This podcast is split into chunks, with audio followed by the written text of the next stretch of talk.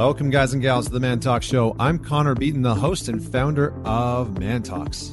This podcast brings together some of the best thought leaders, teachers, and extraordinary individuals to help teach and mentor you on how to be a top performer in life, love, and business. Joining me today is Dr. Maureen McGrath, and we are going to talk all about sex. This whole episode, it's a little bit longer than usual, uh, is going to be really uh, almost about every avenue of sex um, possible. So, whew, get ready. Uh, so, Maureen is the host of the CKNW Sunday Night Sex Show, uh, a lively, very lively educational listener call in radio show every Sunday at 8 p.m. on 980 a.m. And I've actually been on her show before. Fun fact I was on her show a couple years ago uh, before we both shared the stage at TEDx uh, Stanley Park in Vancouver. Uh, so, Maureen is a leading sexual health educator and advocate and blogger. Uh, she is well recognized voice in health and sexuality. Uh, and she is a uh, nursing expert witness in pediatrics and spinal cord injury and has acted for both the plaintiff and defense. And she is a sought after speaker on the subject of sexuality, relationships, uh, workplace bullying through keynotes, panel presentations, and as an MC. Uh, she's been featured on Global TV, Joy TV, Shaw TV, Elle Magazine, Best Health Magazine, and countless other publications that I won't name here. Uh, she really is an advocate of taking the taboo out of uh, sex and intimacy, and she educates about sexual health, how it relates to overall uh, health and mental health um, by making relationships the best that they can possibly be.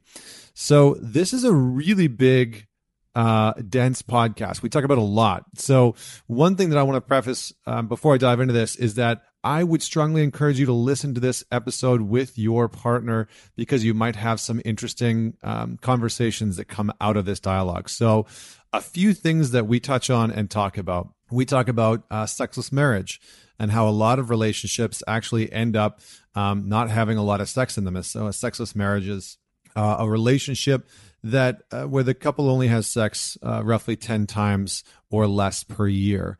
Uh, which is you know a little shocking, but I think there's a, there's maybe more people out there that experience that than we care to admit. So we talk about the sexless marriage.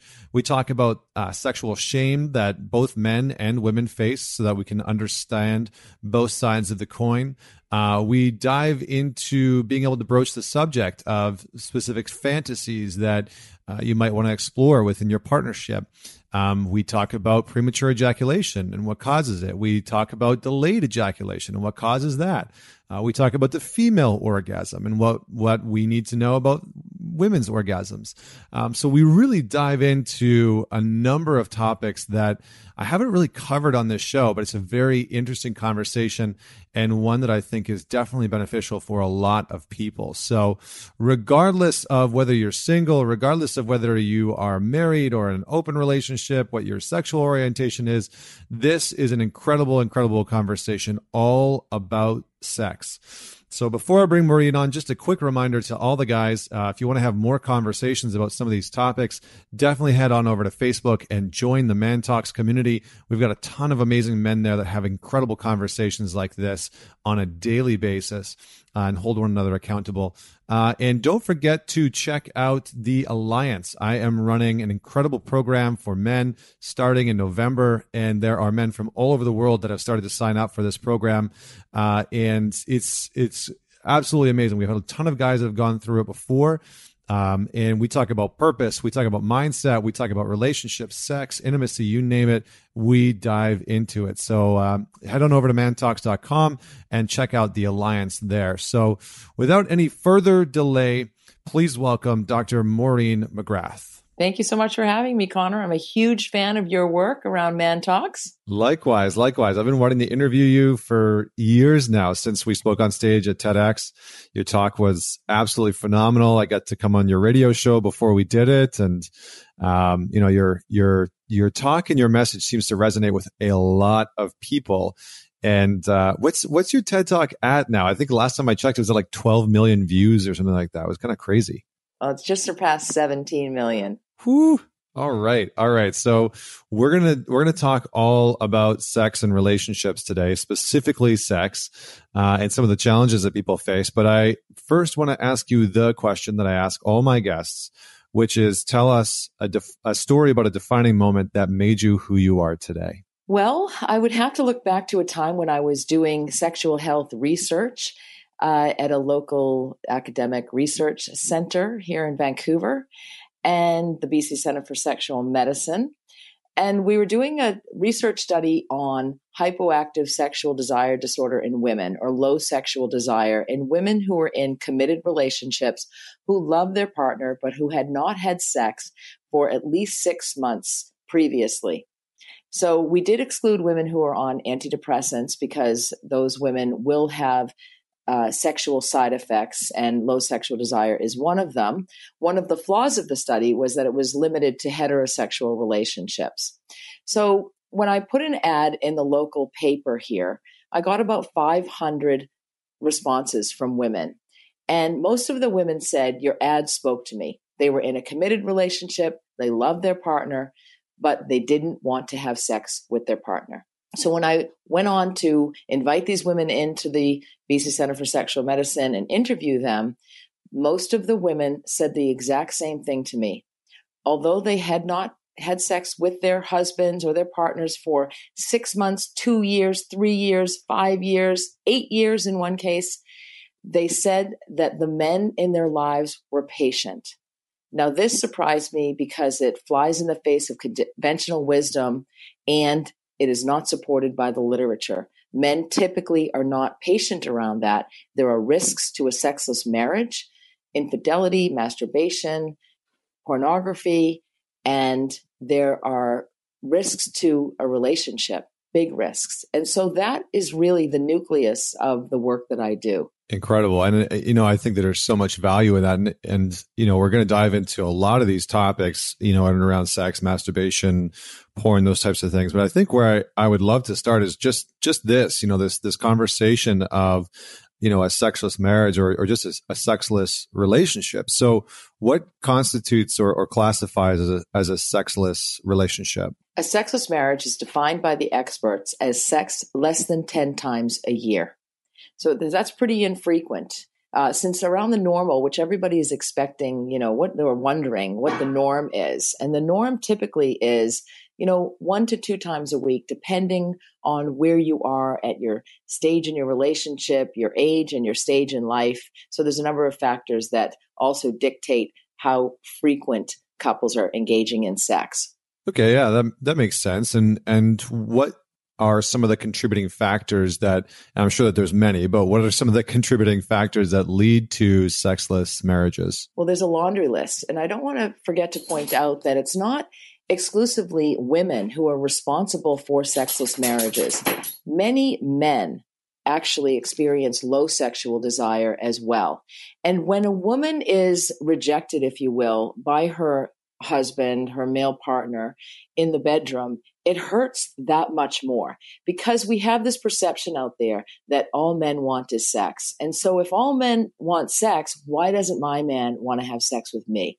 So it can even be more hurtful. And I heard from a lot of women after that TEDx talk uh, about their stories about how men rejected them. Um, but there's a number of reasons. Fatigue is the number one reason for low sexual desire in women. But finances are a very contentious issue in a relationship. And so many couples fight about uh, money. And if you have relationship troubles, it can lead to a sexless marriage.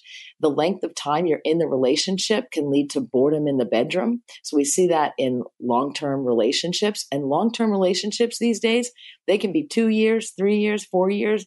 Uh, so, or it can be 20 years or 30 years. I have people emailing me that they're in sexless marriages for 28 years or more. Um, many people have substance use disorder. That can be the person who desires sex, or it can be the person who doesn't desire sex. There are medical conditions, depression, uh, erectile dysfunction, thyroid disease is related to sexual arousal and sexual interest. One of the biggest ones is sexual abuse of women, sexual assault as a child, rape. Um, when a, when a woman has been sexually abused as a child, she can perceive sex as dirty. She hates sex, and that can affect her sexual desire, even in a loving, committed relationship. So there are a number of reasons why uh, women don't want to have sex and why men don't want to have sex. Also, the lack of education, lack of appropriate sexual health education of our children may contribute to a sexless marriage. Social media, lack of intimacy, pornography, chronic masturbation, a history of infidelity. The list goes on and on. How much time do we have, Connor? yeah, yeah. I was going to say, I was like, that is that is definitely you know that's longer than like my grocery list right there. And one other one, marrying the wrong person.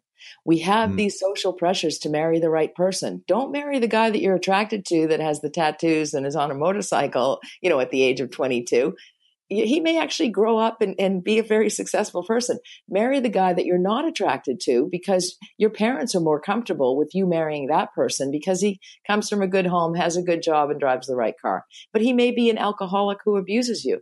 You know, so it's really important to marry the person that you connect with on a sexual level, on an intimate level, on a spiritual level. That is critical. And it's up to you. It's not up to your family or your parents. Yeah, I, I, I love that. I love that. Just you know, straight out the gates, straight out the gates, just just laying it down. And one of the things that I think really sort of epitomizes everything that you just talked about is the amount of shame that people experience when it comes to sex and intimacy, even within a relationship, which is where you know, which is where we should experience the least amount of shame, you would think contextually, but it seems to be where a lot of our sexual shame comes forward. And so I'm curious from your, from your research, from the work that you've done with couples, eh, you know, not that there is one gender that experiences more shame or less shame, but I would imagine that men and women experience different types of shame around sex. So can you give a can you speak to that a little bit and kind of give us some context around some of the some of the shame that maybe women experience that guys don't really think about? Sure. Uh, women experience a lot of shame around their bodies. Body image is huge. So they're embarrassed about it. They're embarrassed about a patch of fat on their thigh or their abdomen. Uh, I've seen women in my clinical practice who think that you can have sex without taking your clothes off. Um, people, women have sex in the dark. Women are ashamed around sex if they have been sexually assaulted as a child or sexually abused by their best friend's father, for example. And so sex to them is dirty. Sex is awful. And they are extremely ashamed. They feel that they are dirty, that they are damaged goods. So they have a lot of shame around that. We slut shame women in society. Women do that. It's one of the problems of the sisterhood, which needs a lot of work. So I hope you do sister talks one time in the future. um, so women slut shame other women and men slut shame women, which is strange because both women and men want to have sex with women. And so you know, for men, it's okay to have as much sex as men want. You know, it's another notch on the bedpost. It's another, you know, addition to the belts. There we here we go. Add them up, and there's no shaming. And in fact, men are admired the more sex that they have. Uh, so women have a lot of shame around if they enjoy sex. If they and many women enjoy sex, but it's a big secret. They are because they're not allowed uh, to enjoy sex because religion has put negative connotations on on sex for women. We live in a very patriarchal society, and that affects women's sexuality. And, and one of the things I want to say about men's shame and, and women too, if women are not allowed to express their true sexuality because of family pressures or because of society's norms and mores or politics or whatever, that will also lead to shame. That's another reason people marry the wrong person. Many men who are uh, not heterosexual, who are homosexual, because their parents would be ashamed of that. Uh, then, therefore, they pass that shame on to them. They may marry a woman when they actually are in love with a man. Um, sexuality is fluid. There are times when a woman can be attracted to a man and then she may be attracted to a woman, but society shames this. And so people take this on and they feel shame when they're not allowed to express their own sexuality. Yeah, so so fascinating. I think we, you know, I think I definitely want to go in into how we actually start to um, allow that that sexual expression to come forward in our relationships as individuals, as men, as women. Um, but uh, you know, I think one of the things that you touched on there is quite interesting. You know, in and around how we sort of covet the sexually pure woman in some ways, you know, and that men are are more expected to go out and get experience, um, which sort of creates like a catch 22 you know? Like That's it sort right. of creates it sort of creates like a bit of a problem around actually fulfilling on that right? And yet many men are violent toward women and many women have experienced sexual abuse and rape at the hands of men and so mm. it is such a contradiction because yes you're right men and society covets that pure woman yet we are ravaging violence on women men are doing that every single day. One woman every 90 seconds in the US is sexually assaulted by a man. So something is wrong. Yeah. And so, okay. So that brings us to the sexual shame that a lot of men have, which is um, you know, I, I, feel like there's there's a good amount of uh, revealing here that I that I think is is needed. So, what's from your work, from your experience in working with men, and and I, you know, uh, I'll weigh on in this a little bit from my experience, but from your experience, what's some of the sexual shame that that you've witnessed in men? Well, men guess at what normal is. Number one, I will have to say that, and we see that in a lot of adult children of alcoholics because they guess at what normal is in life. And so they guess at what normal is in their intimate relationships as well. And also because sex is such a taboo subject, it's not discussed or men have not been educated appropriately around sex. I also see uh, men who have been sexually assaulted as children, sexually abused or raped, and they feel that they are at fault. They feel they're at fault because they are the man. Masculinity is important. They are the power gender. They should have power over somebody else. What if they enjoyed it? Did they think they enjoyed it? They got an erection. They were aroused. They are they have tremendous shame around this and they may enter into a relationship with a man or a woman and this will impact that relationship because that is on that rumination is on repeat constantly in their heads. And it may lead them to infidelity. It may lead them to substance use and abuse or a substance use disorder. And so that is um, one of the big issues around shame. And then the other piece is marrying the wrong person because their family uh, was very embarrassed or, or that you know homosexuality doesn't exist in certain cultures. It exists in every culture. It, it, we need to view it as expression of our own sexuality, our own preferences, as long as it's mutual and consenting and we're not harming anybody. But many people just expect everybody to fall into that man and woman, two children, house in the suburbs, car in the driveway. Doesn't happen. It's not reality. yeah, yeah, no, it's.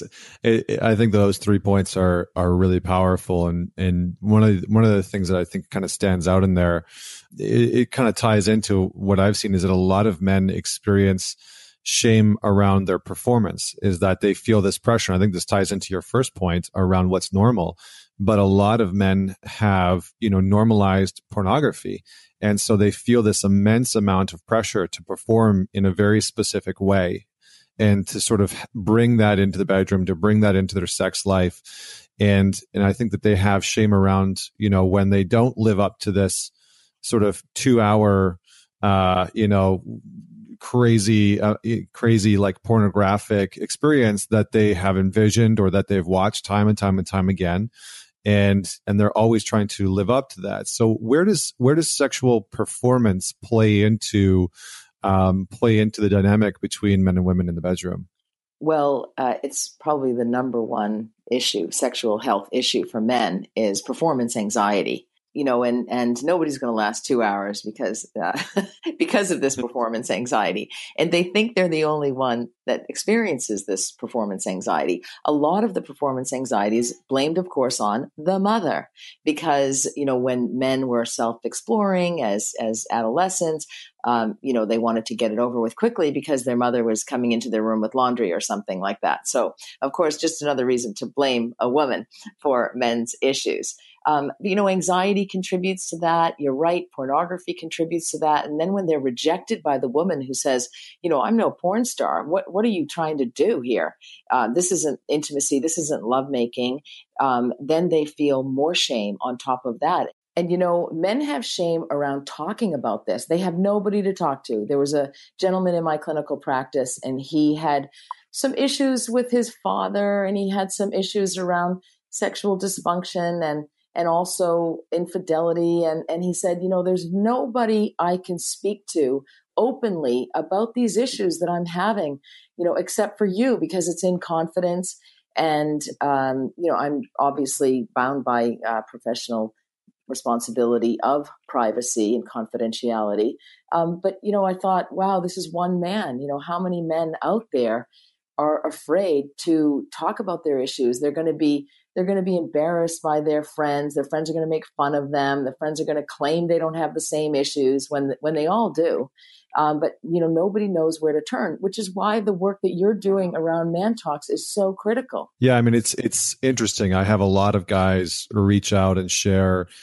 I mean, I have a lot of clients that have gone through sexual trauma and or you know are struggling with some form of uh, sexual challenge within their relationship, even if it's just something as simple as you know they're struggling to connect with an intimacy. But um, it, it's a huge topic. You know, it's a huge, huge topic, and so you know, I, I appreciate this conversation because I think it's going to support a lot of people. And I hope that, you know, I hope that whoever's listening to this, that they bring their partner into this, you know, that they actually share this, uh, this conversation with their partner. So, okay. So, so that's a little bit about, about sexual shame and, uh, you know, how, how women experience it and, and some of the pieces around, uh, sexual shame for women and sexual shame, uh, for guys. Um, what are some of the things that that can lead to that this shame can lead to in terms of dysfunction within the relationship? Well, one of the big things is that, uh, especially if you don't talk about it with your partner, is it can lead to infidelity. So when you have low sexual desire in a relationship and you have a sexless marriage and and your partner is always saying, "Oh, all you want is sex," or or a woman is being rejected by a man, you know, many women and men want to check out that they're okay. If somebody makes a comment to them that they that they look nice or um, that or thanks them for something or you know a simple statement and it can actually lead to you know somebody cares about me so they people may have this shame in their relationship because they're being rejected or because they feel lonely in the relationship and it's a great risk for infidelity or uh, viewing pornography on a chronic basis. You know so it can lead to many other things. It can lead to substance use. It can lead to loneliness. It can lead to an early death because loneliness elevates peripheral vascular resistance and increases your blood pressure. So you have a greater risk of stroke this is really a health issue when there's a lack of intimacy in a relationship Interesting. Yeah, I, I, know that there was a, a study done uh, through Harvard over 75 years that followed a few thousand men around and found that that the quality of their relationships, the depth of their relationships, was actually the the greatest predictor for for happiness and for the longevity in their life, and the greatest predictor for um, you know a, a, reduction in major health issues like uh, heart disease of, of, of any kind. So it is incredibly important. Um, when it when it comes to actually being able to open up and and begin to express ourselves because you know we've kind of talked about some of the challenges and blocks that individuals face and I, you know, I think that there's so many, so many challenges and blocks that people face when, when it comes to actually being able to open up and ask for what they want sexually within a relationship, or just being able to enjoy what they want sexually in a relationship. Um, where, where do people start? Where do they start to explore, and how do they start to explore the, the sort of depth or fringes of of their sexuality? Like, what what would you recommend if you were working with a couple? And they hadn't really ever voiced um, their own sexual desires or or really explored them. You know, it sounds cliche, but communication is the most critical aspect of a relationship, whether it be in the bedroom or about your bank account or about your babies or when you want to have babies. Uh, and we don't talk to each other as couples. And you know, to be honest with you, North Americans are the worst in the in the global surveys. And so people don't know what to say. They are also so afraid that they will be judged by their partner if they uh, have a desire, have a particular sexual fantasy that they want to play out with the person that they love. And so it really depends on how acrimonious the relationship is. And it can be troubled because there's been a lack of intimacy. And so it may lead people to go outside of the relationship. A lot of the work that I do is providing mantras to people. And so I, I tell them what to say or I give them words. You know, I, I don't actually say, say exactly this. I say, in your words, express this sentiment to your wife and, you know, or your husband. And, you know, it starts out slowly and it's a little bit of a test and it's a comfort level. And it's also, you know, you want to talk to your partner at the right time. You want to talk to your husband and wife at the right time, not just before dinner, not when it's crazy, not when you're putting the kids to bed, certainly not in the bedroom.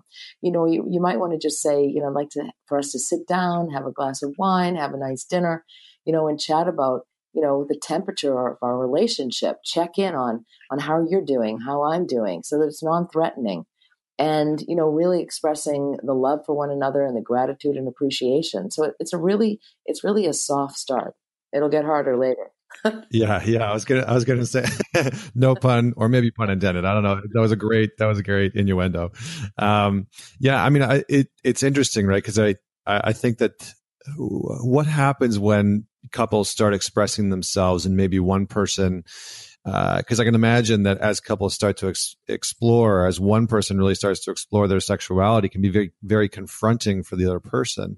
And uh, I'm curious how people deal with a, a, a mismatch in in sexual desire because it's something that I hear a lot from from both men and women is like oh I want sex more than he does or I want sex more than she does and I'm curious how people can start to bridge that gap because I would imagine that a lot of that has to do with with um, you know trauma or has to do with shame around sex. So what what's some advice or insight that you can shed on on that area? Well, you know, there are very few things that are normal in life, but I think one thing that is normal is desire discrepancy. Just like you're not going to get two people that look alike, you're not going to get people who have the same level of desire at the same time all the time.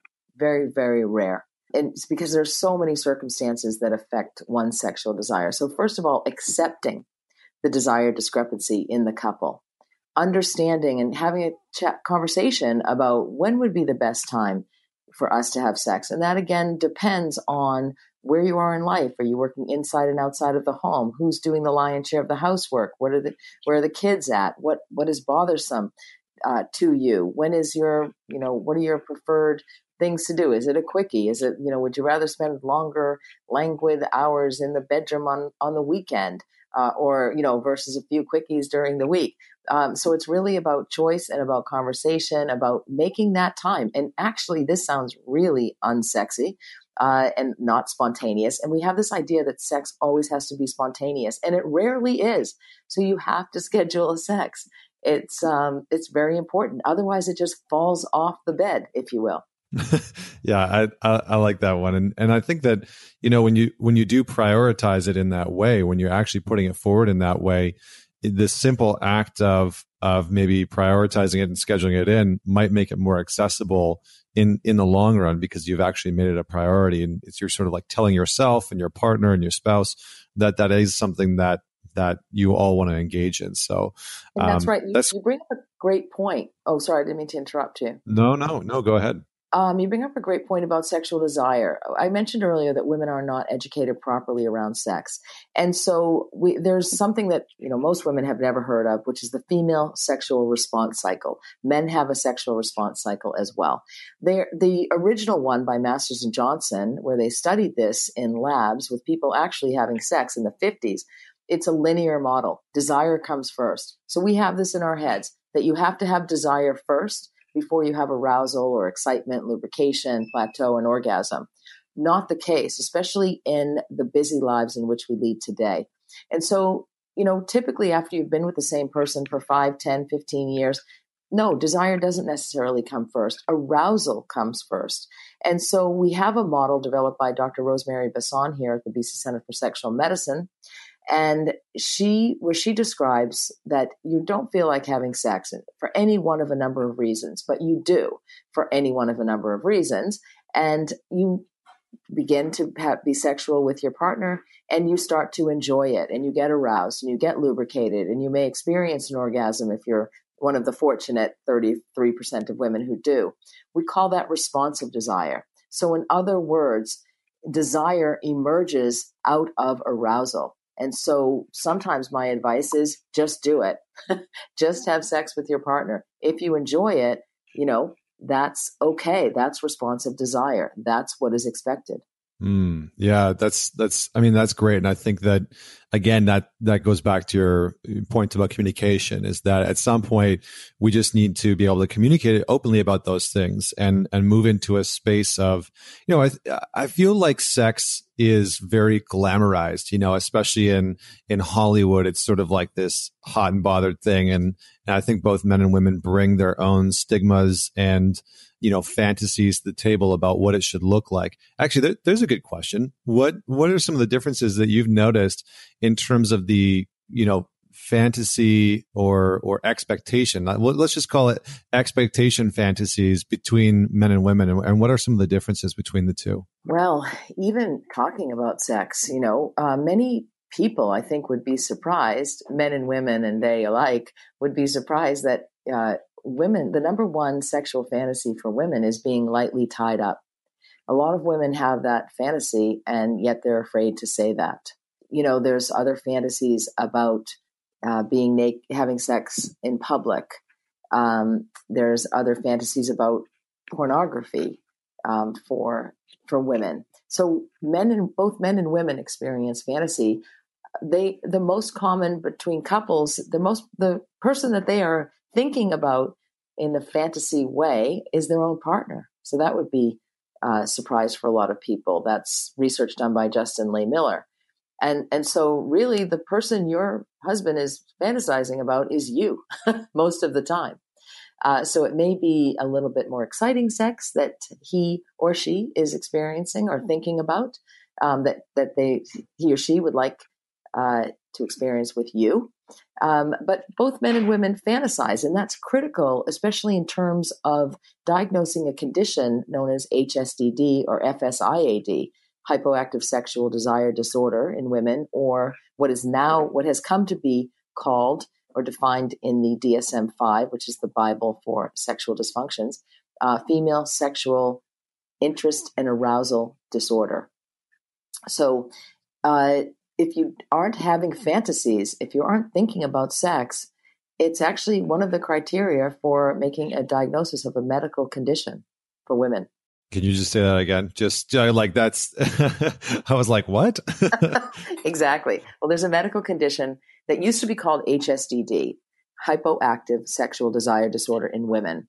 It's now called FSIAD, female sexual interest and arousal disorder.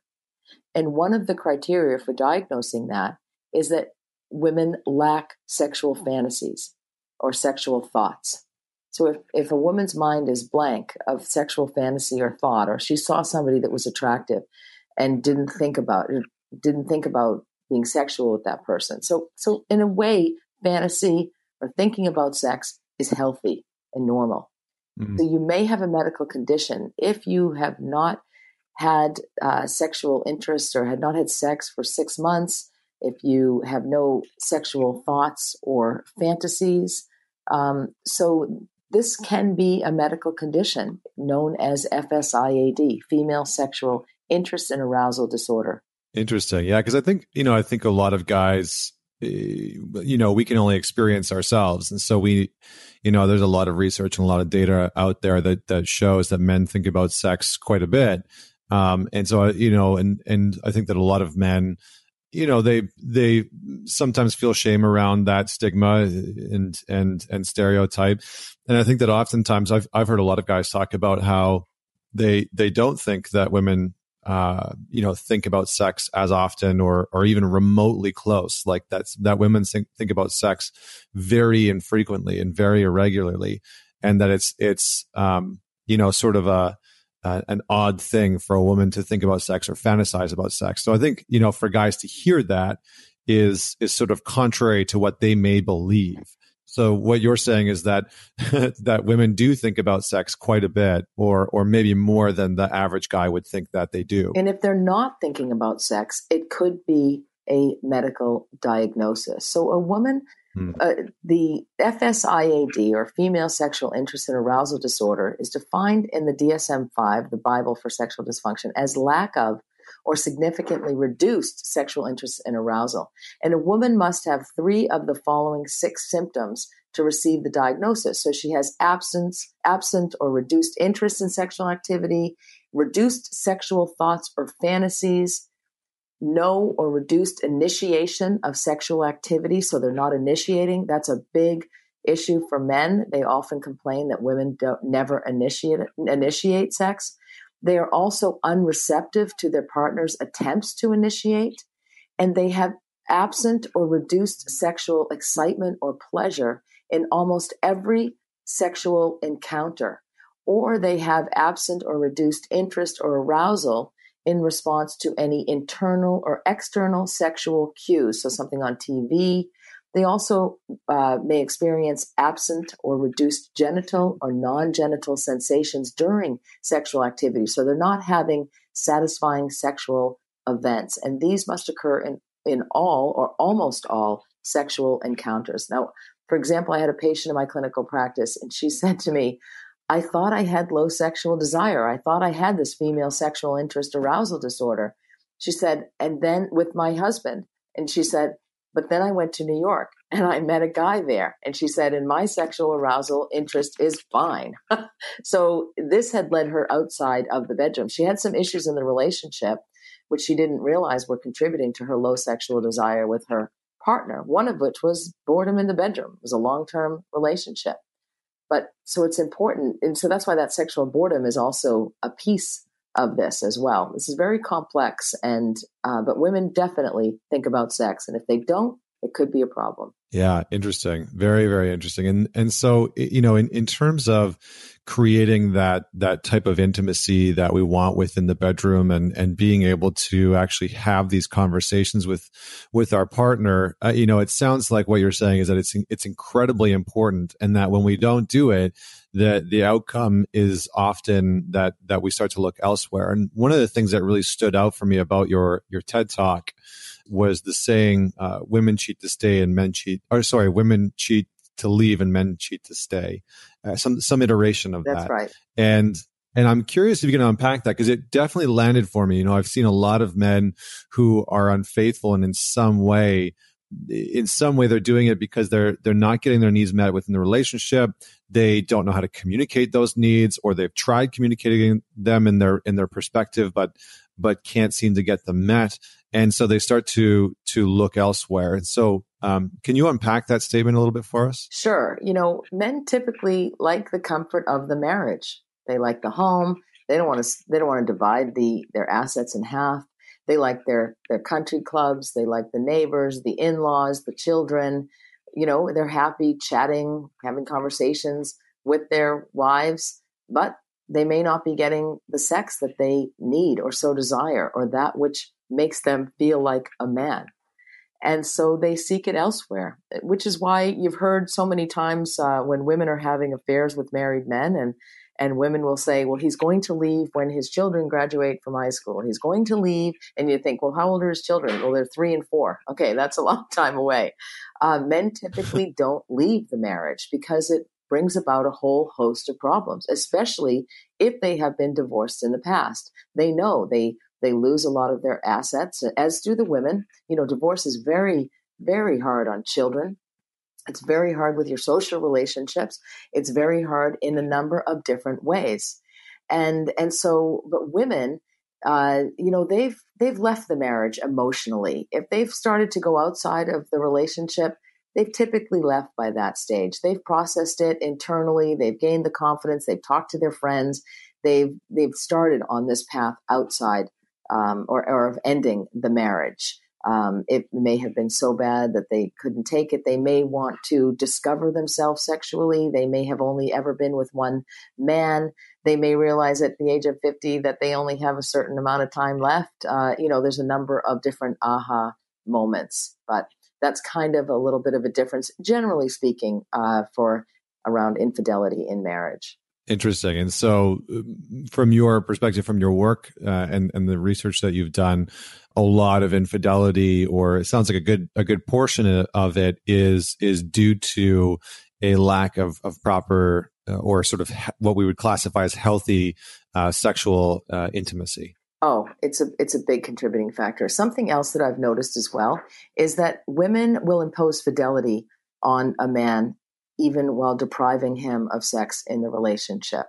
And so I will say to a woman, you know, it, I mean, the man will say, I'm not going to cheat on you. I'm not going to leave you. And I think, can you just hold your cards a little tighter to your chest, please? not give everything away. But I'll say to women, if he did cheat on you, what would you do? You know, and they're in a sexless marriage. And, and every single woman will say, I'd kill him. Now, and the and the women are far more suspicious of the men in their lives having affairs. So they they've got their passwords, they check their computers, they check their phones, they check their social media accounts.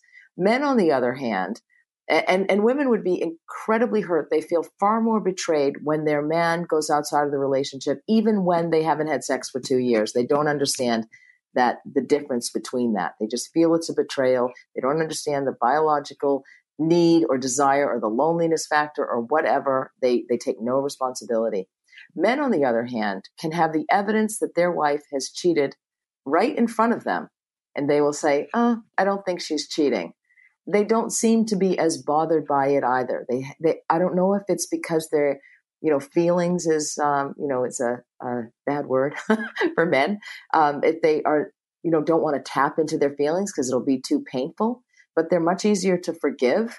And, and they also don't suspect, they don't suspect that the women in their lives, is that ego? I don't know, would have gone outside of the relationship. So some very interesting differences between men and women in terms of infidelity. Interesting. Yeah. I mean, I, what I've, I think what I've observed in a lot of men is that it's, it's almost like, um, I don't want to say pride thing, but it, it, it comes down to them sort of acknowledging and feeling responsible for the dysfunction, you know, and and maybe not necessarily wanting to admit it. Like when when a lot of guys realize that their partner has cheated or has been cheating, um, they you know they feel responsible in some way that it's it's their fault that they've caused it, that they they should have seen it coming, or you know that they had the means or the know how uh, to prevent it, or that somehow they you know they didn't you know quote unquote provide the type of environment that she was looking for. And so I think a lot of guys actually end up taking on the responsibility. And so it's just easier to to forgive and forget and, and move on and and hope that it doesn't happen again. I think that that's that's one of the main things that I've seen with a lot of men who have been cheated on. And then and then as you're saying, it's very challenging for them, you know, from an emotional standpoint to be able to feel deeply into that. I think there's, there's a lot of shame for men that have been that have been cheated on. Uh, they don't want to go tell their guy friends. They don't want to go tell you know. They don't want anybody to know really, and so it's almost like it's easier for them to hide it than it is for them to to go through the process of uh, sort of ending the relationship and admitting that that that happened because they would feel responsible for it in some way, which is which is quite interesting. Yeah, yeah, um, that is. I have a couple in my clinical practice that they've separated. But she has, uh, you know, it's also about power, which we haven't even talked about yet. Unhealthy power in relationships. It's always a balance of power, but uh, sh- they've separated. The children know, one sister knows, a friend knows, but they're going to family events as though they're still married because she doesn't, she's so embarrassed. She's so ashamed. She's gone outside of the relationship. She's the one who's been cheating that uh, she doesn't want anybody to know. She doesn't want to have to face it. And he's agreed to this. And so this is also part of this sort of unhealthy balance of power that has been existing in that relationship and in many relationships for a long time. And so he has to start to change his acceptance of this imbalance of power. And, you know, why is he going along with things like that? He was also helping her to find a place. She had determined an amount that was an exorbitant amount to live in the fanciest place in the area of where they live, you know, a very expensive place when they had financial issues. But everything she did or wanted, he gave into. And that is a contribute contributing factor as well uh, to the discord in relationships and, and especially when they end. Yeah, you're right. Men are embarrassed about it and and will go along to keep it secret. Yeah, it's. I mean, it's interesting, right? Because I think what you're talking about. Well, let let's dive into that then. Let's look at power dynamics within relationships because I think, you know, oftentimes we are trying to find this this sense of, you know, I, I don't think equality is actually like the right word when it comes to power dynamics and relationships, but we're we're trying to find this balance, I guess you could say, of of power in relationships and uh, I think it's very challenging for most people to find, and and I think it sometimes causes challenges. So, from your perspective and, and the work that you've done, and the couples that you've worked with, um, what are some of the unhealthy or imbalances within power, and, and what's the impact of that? Well, as Oscar Wilde said, everything in the world is related to sex except for sex. Sex is about power. And one of the only ways, and it's an unhealthy way, that women have power in the world is in the bedroom. And so many women withhold sex as a power tool. They use sex as their main power tool, whether it be to get something or to control somebody. And so that's a very unhealthy use of power. And they often use that when they feel disempowered or when they feel as though somebody has unhealthy power over them. Mm. Mm-hmm. Yeah, it seems to be so. It's it's sort of like a a, a defensive tool, but also a, a, tool to sort of go on, go in the quote unquote, go on the attack.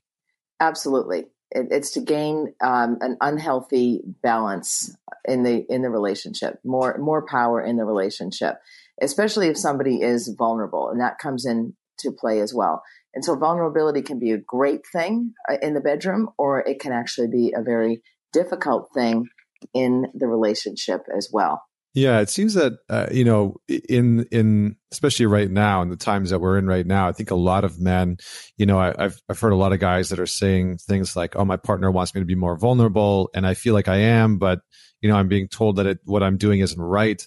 Uh, how do I do that? What does it actually look like?"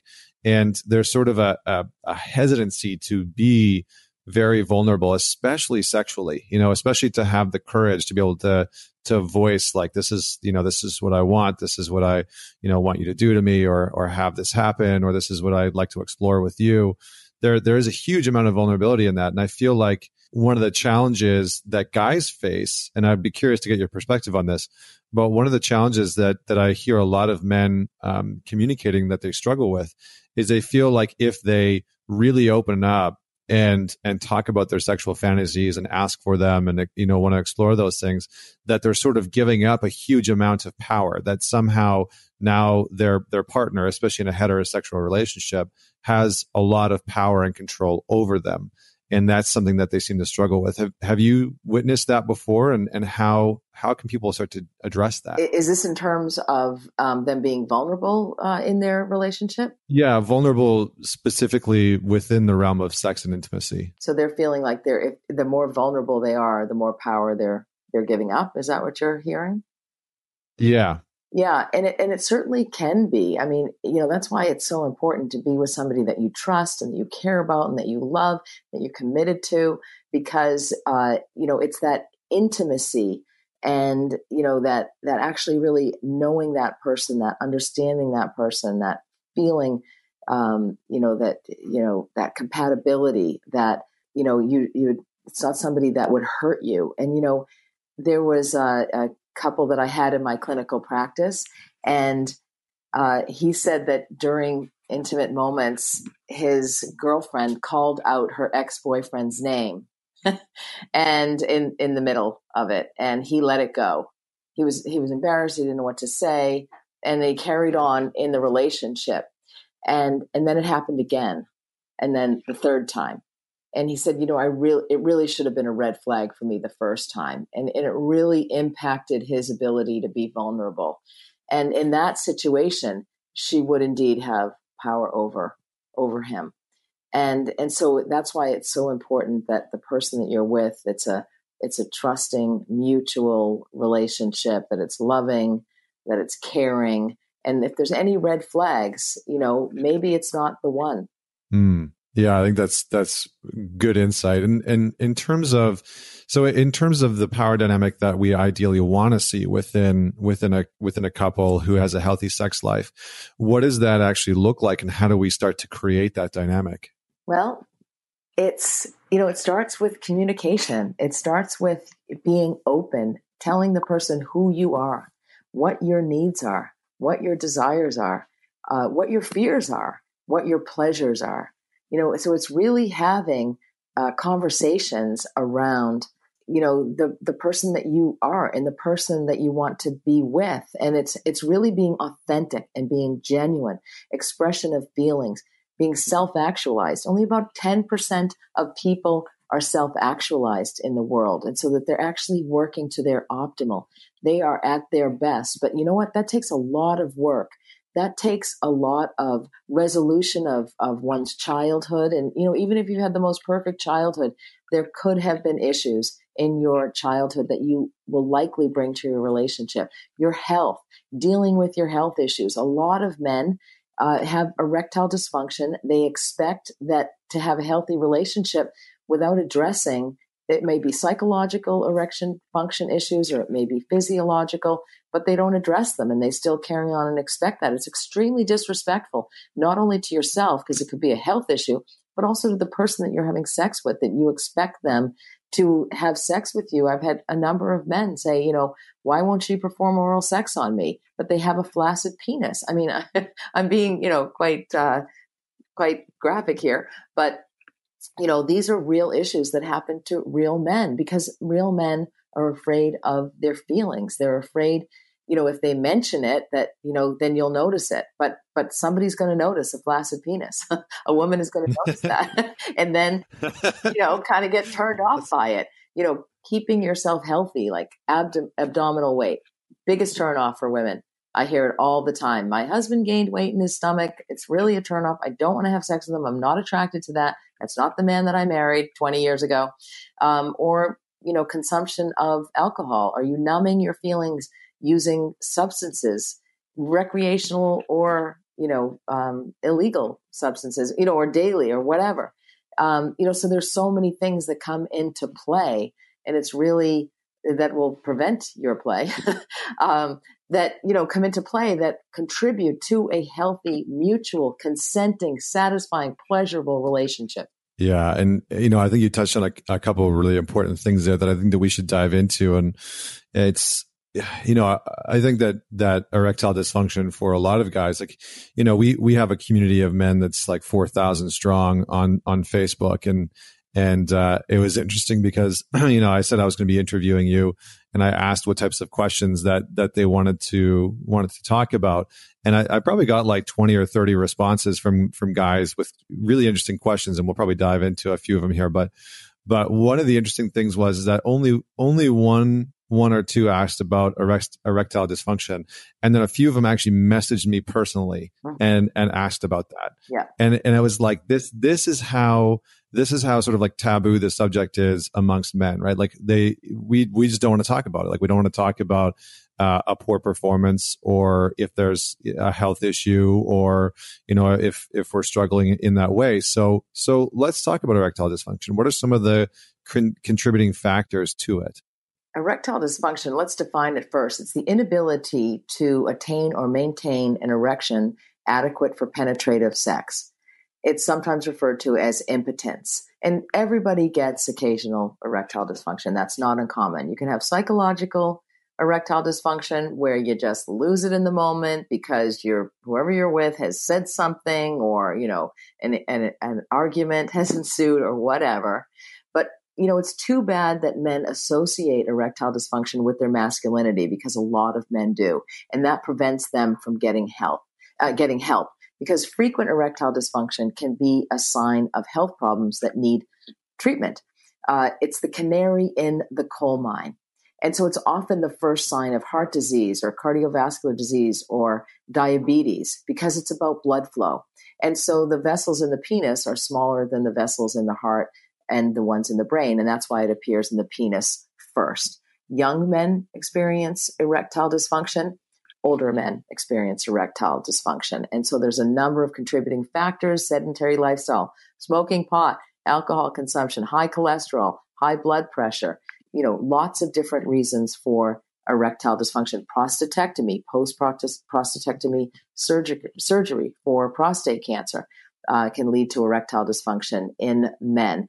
Uh, but but mainly it's around blood flow.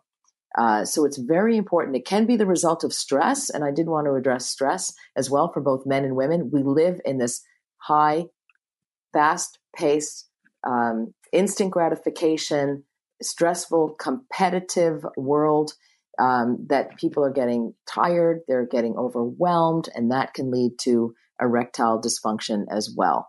And that means trouble getting an erection, reduced interest in sex, um, difficulty maintaining an erection during sexual activities. And those are the symptoms. If you, you know, if you regularly have those, you may have erectile dysfunction. It can also be caused from injuries like, like bike riding can um, be a contributing factor or obesity advancing age, which I mentioned, anxiety, relationship problems, and cigarette smoking as well. Yeah, I think one of the one of the ones that you touched on there was, you know, you talked about psychological, and one of the things that I see a lot of guys struggle with is what I what I call self-referencing, where guys are in in their head to such a degree that they are constantly worried about and thinking about their own personal performance in in such a way that they put a lot of pressure on themselves and then they start to experience a good amount of anxiety even just leading up to intimacy. And so the idea even if they're in a relationship like i've got a few clients uh, even right now who when it comes to intimacy with their partner even if they've been with them for quite a few years you know even even if they've been with them for a decade experience sexual anxiety. And so when they go to actually initiate sex, they start to have this self referencing process that goes on in their mind where it's like, is this going to be good enough? Am I going to perform well enough? Is, you know, is she going to enjoy this? Am I going to stay hard long enough? And so that whole process starts to happen. And then it takes them completely out of their body and fully in, in, into their mind. And they're not present for their partner and and then they start to experience sort of like a you know a, a, physical numbness in in their body because they're just so busy so consumed thinking about the act that they're not in the actual act itself. So absolutely. um, yeah so those some some very um oh, go ahead. you know one other thing or a couple of other things is does she really want to have sex with me or is this just duty sex? Because men don't want to have duty sex Mm, yeah. Yes. Exactly. Exactly. Can you elaborate on that? Because I think that that's important for the listeners to understand. Well, it's this, you know, especially if sex has been a contentious issue in the relationship, and and then it's like, you know, the woman says, "Okay, I'll just do it. Hurry up, get it over with." You know, it's not the most sexually appealing um, way to engage uh, intimately. And so a guy can feel like, oh, she doesn't really want to have sex with me. Maybe she's thinking about somebody else. She's just doing it because she has to, um, you know, but she's not going to enjoy it. Therefore, you know, putting more pressure on the man. Um, and, and then the man, the man typically doesn't want to engage in sex when it's under those types of circumstances. Yeah, no, I think I think that's great. So just just to stay with just to stay with that because I've I've seen a lot of of couples deal with that how how do what do you recommend in terms of actually starting to address this concept of duty sex? Like maybe let's talk about why it happens first.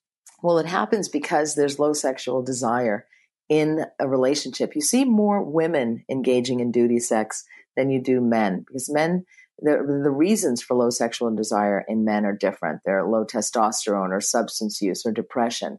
So for women, you know, they may have all the energy in the world. They're able to, you know, volunteer at the school, work outside of the home, do all the housework. But at the end of the day, you know, they're depleted. They don't want to do it. But then they, and, and so the man can feel used. He can feel like he's just providing the income or that he's, you know, just there when needed or that, you know, life would carry on without him.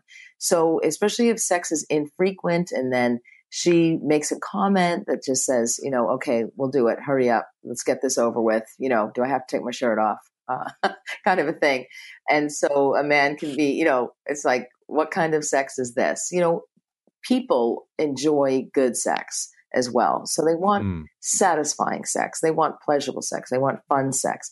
And they don't want this, you know, I'm an annoyance kind of sex. And so that can really play on a man's emotions and mind as well. And that, that also has its risks. And people can go outside of the relationship when duty sex is the only type of sex that a couple is having. Yeah, I think that's really great insight. Um, you know, just being able to address again the, the communication and and finding you know finding times where where both both people can be engaged and i you know i think that uh, i think that part of this part of the stigma is like oh guys just just want sex and so i'll just you know get this get this over with and and to your point like i don't i don't think i've ever met a man that wants that type of sex you know? No but sometimes um, they have to that, accept it connor let's be real. Yeah. Life is busy. Yeah. I'm a woman. Yeah so, sometimes guys are just like okay yeah i got i'll this. take it i'll take um, it any um, which way i can. Talk reality here on ManTalks Yes, exactly. exactly. This is, these is, guys, okay? this is a no bullshit. This is no bullshit conversation. Um, okay, so let's let's just move through a few things because I had a lot of, like I said, I, I put this out to uh, the guys uh, in the community and sort of got this, um, you know, very real feedback from them about what they want to know about, and so um, so I want to touch on a few few things before we start to wrap up. But one of them is around um, premature ejaculation. Uh, you know, just reaching orgasm too quickly. So uh, again, how from a research from a clinical standpoint, from a therapist standpoint, how do you define that, or what are some of the contributing factors to it? Well, premature ejaculation is uncontrolled ejaculation. You know, short before you would like to, basically. So you're basically climaxing sooner than you and your partner would like, although your partner may want you to climax soon. So they may not be interested in, in you getting help. Um, it can be very frustrating, it can be embarrassing, and it can certainly harm your relationship. But there are so many things that men can do about it. And this is also such a common concern for men. And I believe it's the number one sexual dysfunction for men. Um, but anxiety can contribute to it. So men putting pressure on them, on themselves to perform, uh, may be a contributing factor. And but it's really not known the real reason. But but this, these are some of the things that I have seen. Um, but you know, a man's brain chemistry might be partly to uh, to blame for this because men who have low levels of serotonin in their brains tend to take a shorter time to ejaculate. So um, you know, we see other emotional factors that come into play here. So, uh, along with the low serotonin levels, you may get depression. So, men who have depression may experience ejaculation sooner. Men who have performance anxiety, as I mentioned, if there's any type of uh, rumination going on in, in a man's head, in particular around guilt, they may experience ejaculation sooner. Relationship problems can lead to uh, premature ejaculation for men as well. So, and, and also for men with erectile dysfunction, it can be a problem for men who have ED. And so that's why another reason treating your ED, your erectile dysfunction, may make your premature ejaculation go away. Yeah, so so interesting that all of those things are connected, but you know the big the big part of it really seems to be uh, from a psychological stand, standpoint and actually being able to address and talk about some of those issues. I found that uh, you know, some of the clients that that have worked with me that have come in with relationship problems, and we start talking about sex and intimacy, and you know, they start talking about um, you know, premature ejaculation. It's interesting that even just the act of talking about it with someone and talking through the shame and the guilt around it, and relieving some of that anxiety and that shame and that guilt in, in a in a space can actually alleviate some of that pressure, some of that anxiety, and actually substantially help the issue. So it's it's interesting to to sort of hear how much of it is actually psychological.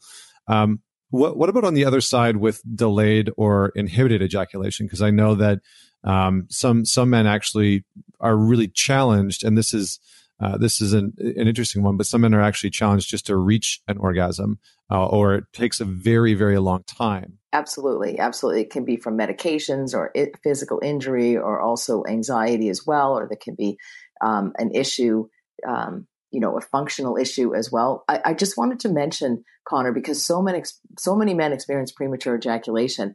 You know, beyond addressing your anxiety, which is great, sometimes you still have to do some things to retrain yourself. And so the stop and start method is what I recommend for men who have premature ejaculation. And um, I'm happy to review that if you like. It's it's pretty simple, and men can really change their lives. So, you know, if their life is going well, they don't have anxiety, they still have the premature ejaculation. This is something you can do with your partner, where your partner stimulates your penis until you feel like you're going to have an orgasm and then you stop the arousal for about 30 seconds or until the feeling passes you start the stimulation again and repeat so it's kind of like ejaculation retraining So you, you repeat this three or four times more before you uh, actually ejaculate. So that's the stop and start method. And then there's the squeeze method as well. And that's when you feel like you're about to experience, about to ejaculate or experience orgasm and your partner squeezes the head of your penis until you lose the erection. And you repeat that as well a few times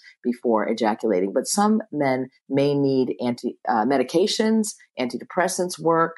Uh, as I said, treating the erectile dysfunction may work. There's some anesthetic creams or sprays. Um, and also pelvic floor muscle exercises can help as well. Wearing a condom, you know. So there's a number of different ways men can treat that, and so they're so embarrassed to ask about it, but they, you know, that they don't understand that there are things that you can do about it. So mm-hmm. now on to the delay. Yeah, no, that's that's yeah, that's I think that's really good insight. And so is is there a difference between what you're describing and and edging or or is that a very similar very concept? similar concept, you know, and it's kind of like whatever works for a man. You know, um, if you know, and sometimes it can be the combination, and sometimes it can be trying one one day and and trying something else another day so edging is about increasing the pleasure, kind of continuing the pleasure. So it's it's a little bit different, but but it mm. can certainly help uh, men as well. But in terms of delayed ejaculation, interesting, um, which is what you had asked about, if you want to carry on with that, can take a long time. All right, so I think that that's those are some really good resources in terms of dealing with premature ejaculation. I think a lot of guys, you know, can benefit from that. And, um, you know, maybe we can put some links in the show notes around um, just some articles to sort of go over a few of those things because uh, I think that that would be very beneficial. Uh, and and maybe we can just circle back around uh, delayed ejaculation because I think some men struggle with that as well. And uh, maybe you can give us some more insight into what causes that and and how to actually um, manage that. You know, this is another very common medical condition for men. It's, it's also referred to as impaired ejaculation. And that means it takes a long period of sexual stimulation, typically longer than 30 minutes, for a man to ejaculate.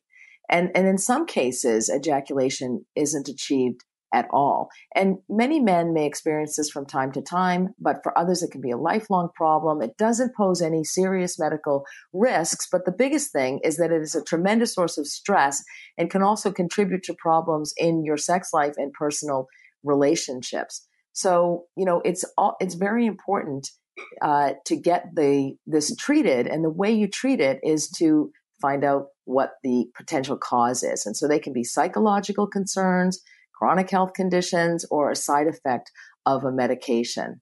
And, um, you know, there's also the, some of the psychological causes of delayed ejaculation can be because of a traumatic experience. And also, cultural or religious taboos give sex a negative connotation. And so that's why anxiety and depression can suppress sexual desire, and that may lead to delayed ejaculation in men and and you know this is like the start of the problem. And then because it you know it's like a catch 22 you have relationship issues poor communication anger and all of this can make delayed ejaculation worse. Interesting. Interesting. Yeah. And um you know is there any correlation there? I'm just curious about this but is there any correlation there um between delayed ejaculation and, and circumcision you know, I haven't actually seen any literature on that at all. Um, mm. It's really, yeah, I, I haven't, um, I haven't seen that. But, but what I have seen is, which is why I'm a conservative, uh, me, you know, treatment measures. That's why I believe in conservative treatment measures before medications. And so antidepressants, which so many people are on, and that's kind of the first thing they go to. But often people do need uh, antidepressants. But you know, a 30 minute walk every day is is as equally effective for mild to moderate depression as any antidepressant. Antipsychotics can lead to delayed ejaculation. Many people need antipsychotics, and so it's it's important that you don't stop your medications, but that um, you make sure that you're living as healthily as possible.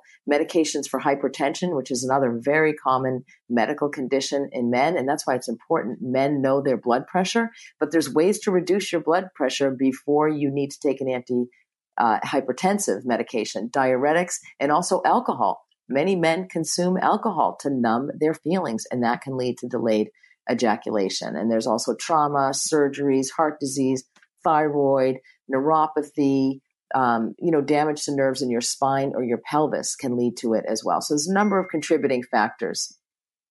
Wow. Okay. yeah. So there's a there's a lot out there, um, and it sounds like you know a, a, course of action is to start to really understand, um, you know, your own, I guess your own psyche, but but to seek seek some guidance on on this front is what it sounds like. But you know, Absolutely. between yeah, between premature ejaculation and, and delayed, it sounds like e- either way, um, you know, finding somebody to guide you is very important. And all of it re- depends, the treatments for both of them depend on the underlying cause. So just put your problem on the table, know what the cause is, and you'll be able to make great strides in the bedroom. Great. And then, you know, I think just because we're going to, we have to wrap up here for, for time, but one of the things that I uh, wanted to end on was exploring a little bit around what we were talking about before, which which is um, your female orgasm. And as you mentioned before, you know there are uh, generally less women that that climax in, in terms of relationships, and um, and and so I, you know there's a number of things that we've touched on as to why that happens. Um, but what from your perspective, you know, having been in this field for quite, you know, quite a while, what what do men need to know about the female organ, uh, um, orgasm that they might not already know? Well, um, that the the size of the clitoris is actually, you know, comparable to the size of the penis. There's actually a large amount of tissue, and women's clitorises have 8,000 nerve endings, whereas the glans of the penis only have about 4,000 nerve ending. So the clitoris is um, a very important sexual organ. And the orgasm for women is the peak of sexual excitement. It's that powerful feeling of, of physical sensation and pleasure.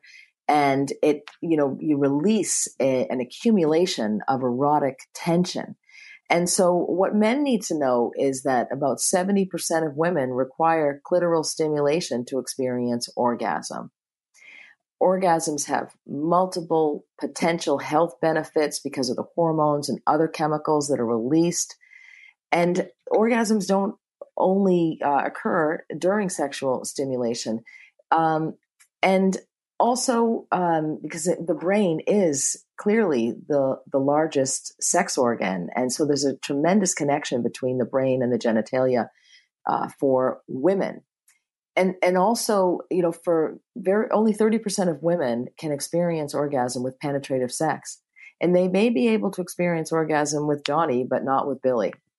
And, and so it's different for uh, different women, but stimulation of the clitoris for many women is critical and you know, it's it's not that a man can make a woman have an orgasm. It's really uh, the woman has the power um, for her orgasm, and it's it's it's very critical as well in terms of satisfying sexual events. Uh, you know, it's part of the female sexual response cycle. There certainly are many health benefits. There's a number of different types of orgasms that women can have uh, pleasure orgasms, blended orgasms, multiple orgasms. That's something we've cornered the market on. Um, and so, and women also have fantasy orgasms. As I said, one doesn't need sexual stimulation for that. So, a man isn't to feel badly if a woman is experiencing difficulty, uh, it, you know, with having an orgasm. It can be related to hormones. It can be related to stress. So she can have a delayed orgasm as well, or it can be harder for her to experience orgasm. She may be having uh, perimenopausal symptoms or menopausal symptoms or being on the birth control can lead to vaginal dryness. That may affect a woman's orgasms. So, but it's important that a woman experience orgasm, that it is mutual. You've heard me say that word throughout our conversation, Connor. And and mm-hmm. that is it's sex is just as much for women as it is for men. Mm-hmm. Yeah, and uh, I would love for you to just elaborate a little bit more on um, you know the the women have the power with their organ or orgasm. I would love for you to just unpack that a little bit more for the listeners. Well, you know, it's it's around um, how women have been educated about sex and sexuality and sexual desire and sexual shame and slut shaming. We have so many names for women who enjoy sex. You know, it's nothing more. Uh, you know, using the term slut or whore or tramp. You know, really you're actually just insulting a woman who's in touch with her own sexuality and sensuality and they have no place in the dictionary. Um, and and so and it's you know it's a woman to understand her own sexuality, to feel she has a right to desire, to feel that she has power over her body and herself and her sensuality in the bedroom, you know, empowers her. And to be respected for that and to be, uh, to ensure that her pleasure is respected and, um, you know, is exalted, if you will. Like it's, it's extremely important. And I don't think women have gotten that message that, that sexuality is critical for them and that sex is for them too. And I'm, you know, in this world in which we live of of patriarchy and and male violence against women, um, you know, uh, uh, the woman who can be respected in her workplace, in her bedroom, in her life, um, on the street, and and can enjoy her sexuality and determine her own sexuality and state her pleasures and state what she needs, you know, is is truly the empowered woman. That's that's really what it's about. You know, um, life is never going to be perfect for any woman. We all endure sexual harassment and unwelcome comments and and and emails and and invitations of of a sexual nature that are that are unwanted. Um, but for her to be able to rise above all of that, um, you know, is is extremely powerful.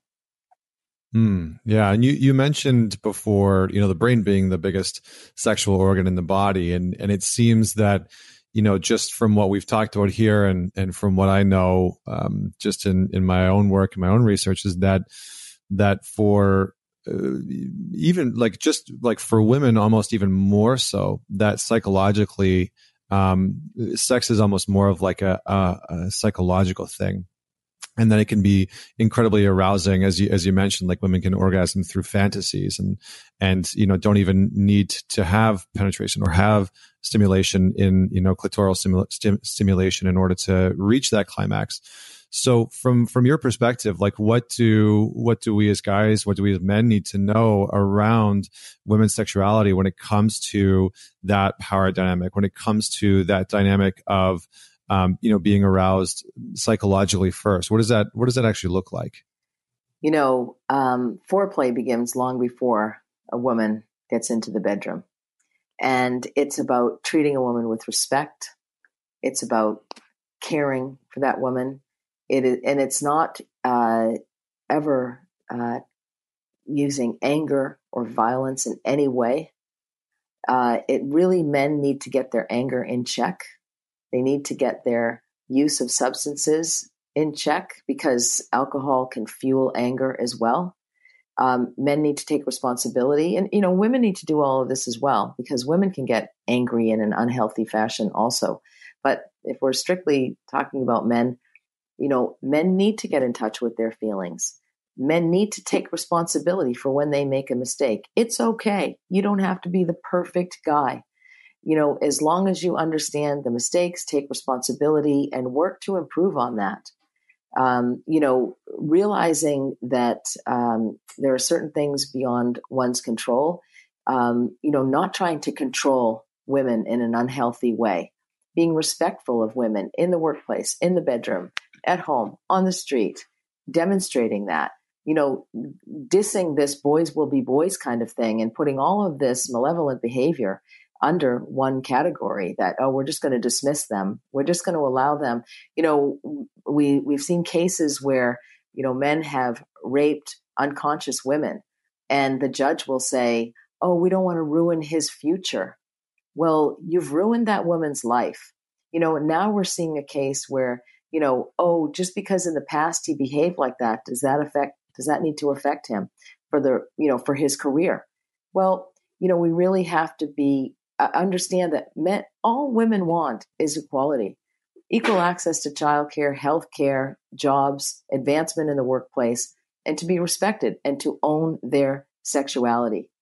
And so I think if you approach a relationship in that way, dealing with your baggage, getting in touch with your feelings, admitting to your mistakes, maybe treating women poorly in the past and making some changes around that you know when when your wife or your partner says to you i don't like the way you whatever listen hear it and make the changes.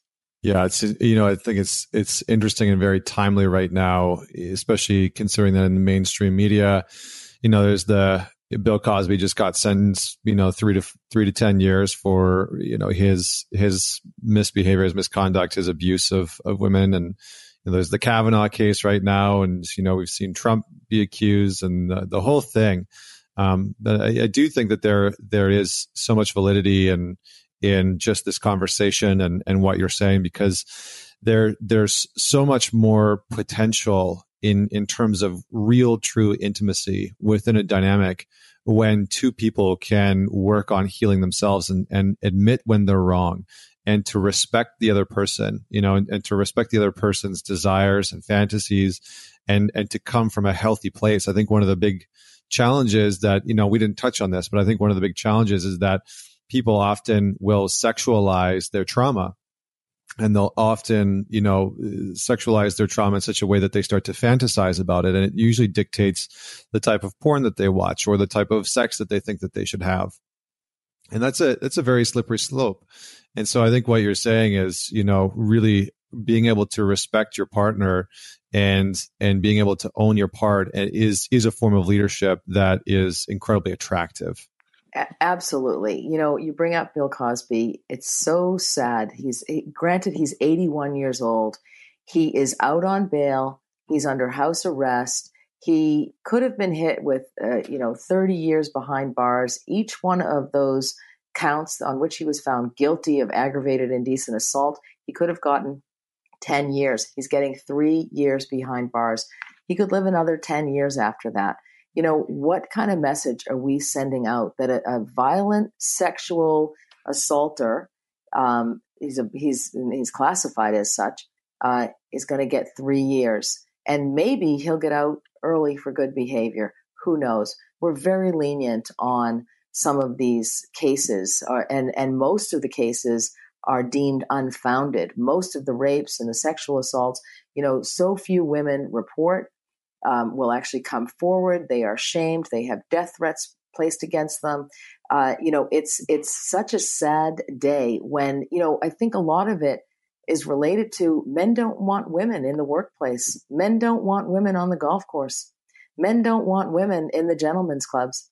Men want women in the kitchen and in the bedroom. And you know, times have got to change. That is not equality. That is not what men want, really, when they think about it. And it's certainly not what women want. We want fairness in the world, and we want to be able to get along respectfully and dutifully and mentor, mentor each other and help one another um, because, you know, men need women and women need men, but on a level playing field.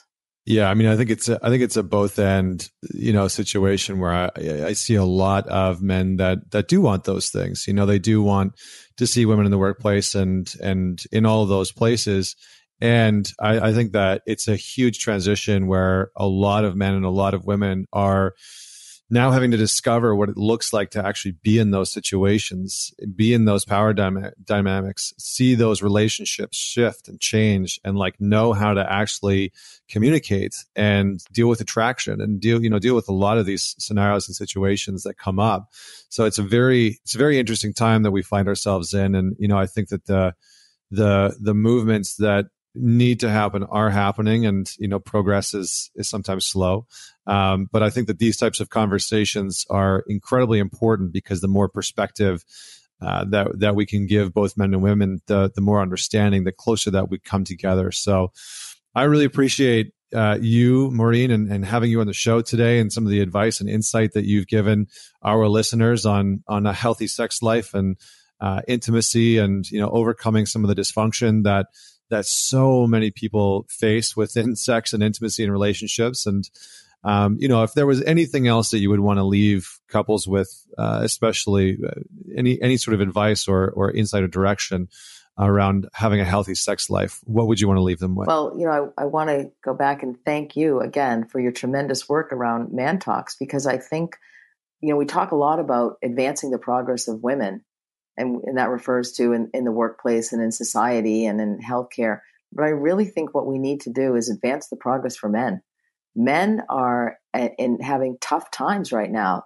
in part because they've been socialized not to talk about their feelings, not to ever take responsibility for anything, to be in this brotherhood, which which can be great in many ways, but it can also be very damaging in many ways as well. And so I say, you know, cut away from the mold, you know, and talk with your partners. Allow your uh, male partner to to cry, to talk, to be vulnerable, to be open, to share.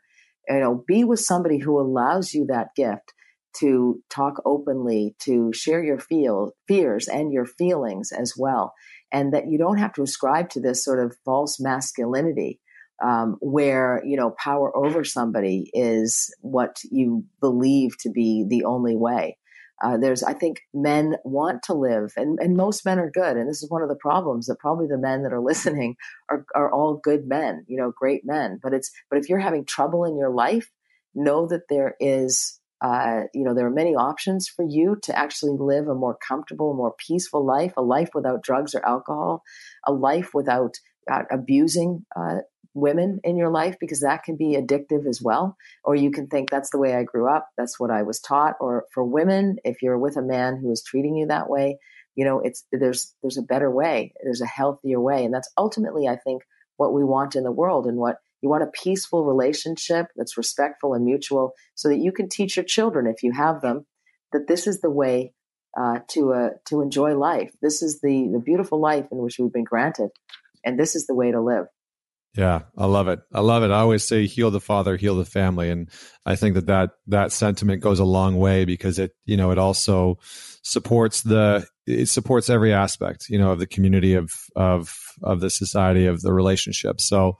Um, yeah, thank you so much for joining me today, and um, I, I, really appreciate it. For everybody that's listening, uh, you can check out the show notes to uh, learn more about Maureen and her work, uh, and we'll have a link to her TED Talk in there, which was absolutely phenomenal.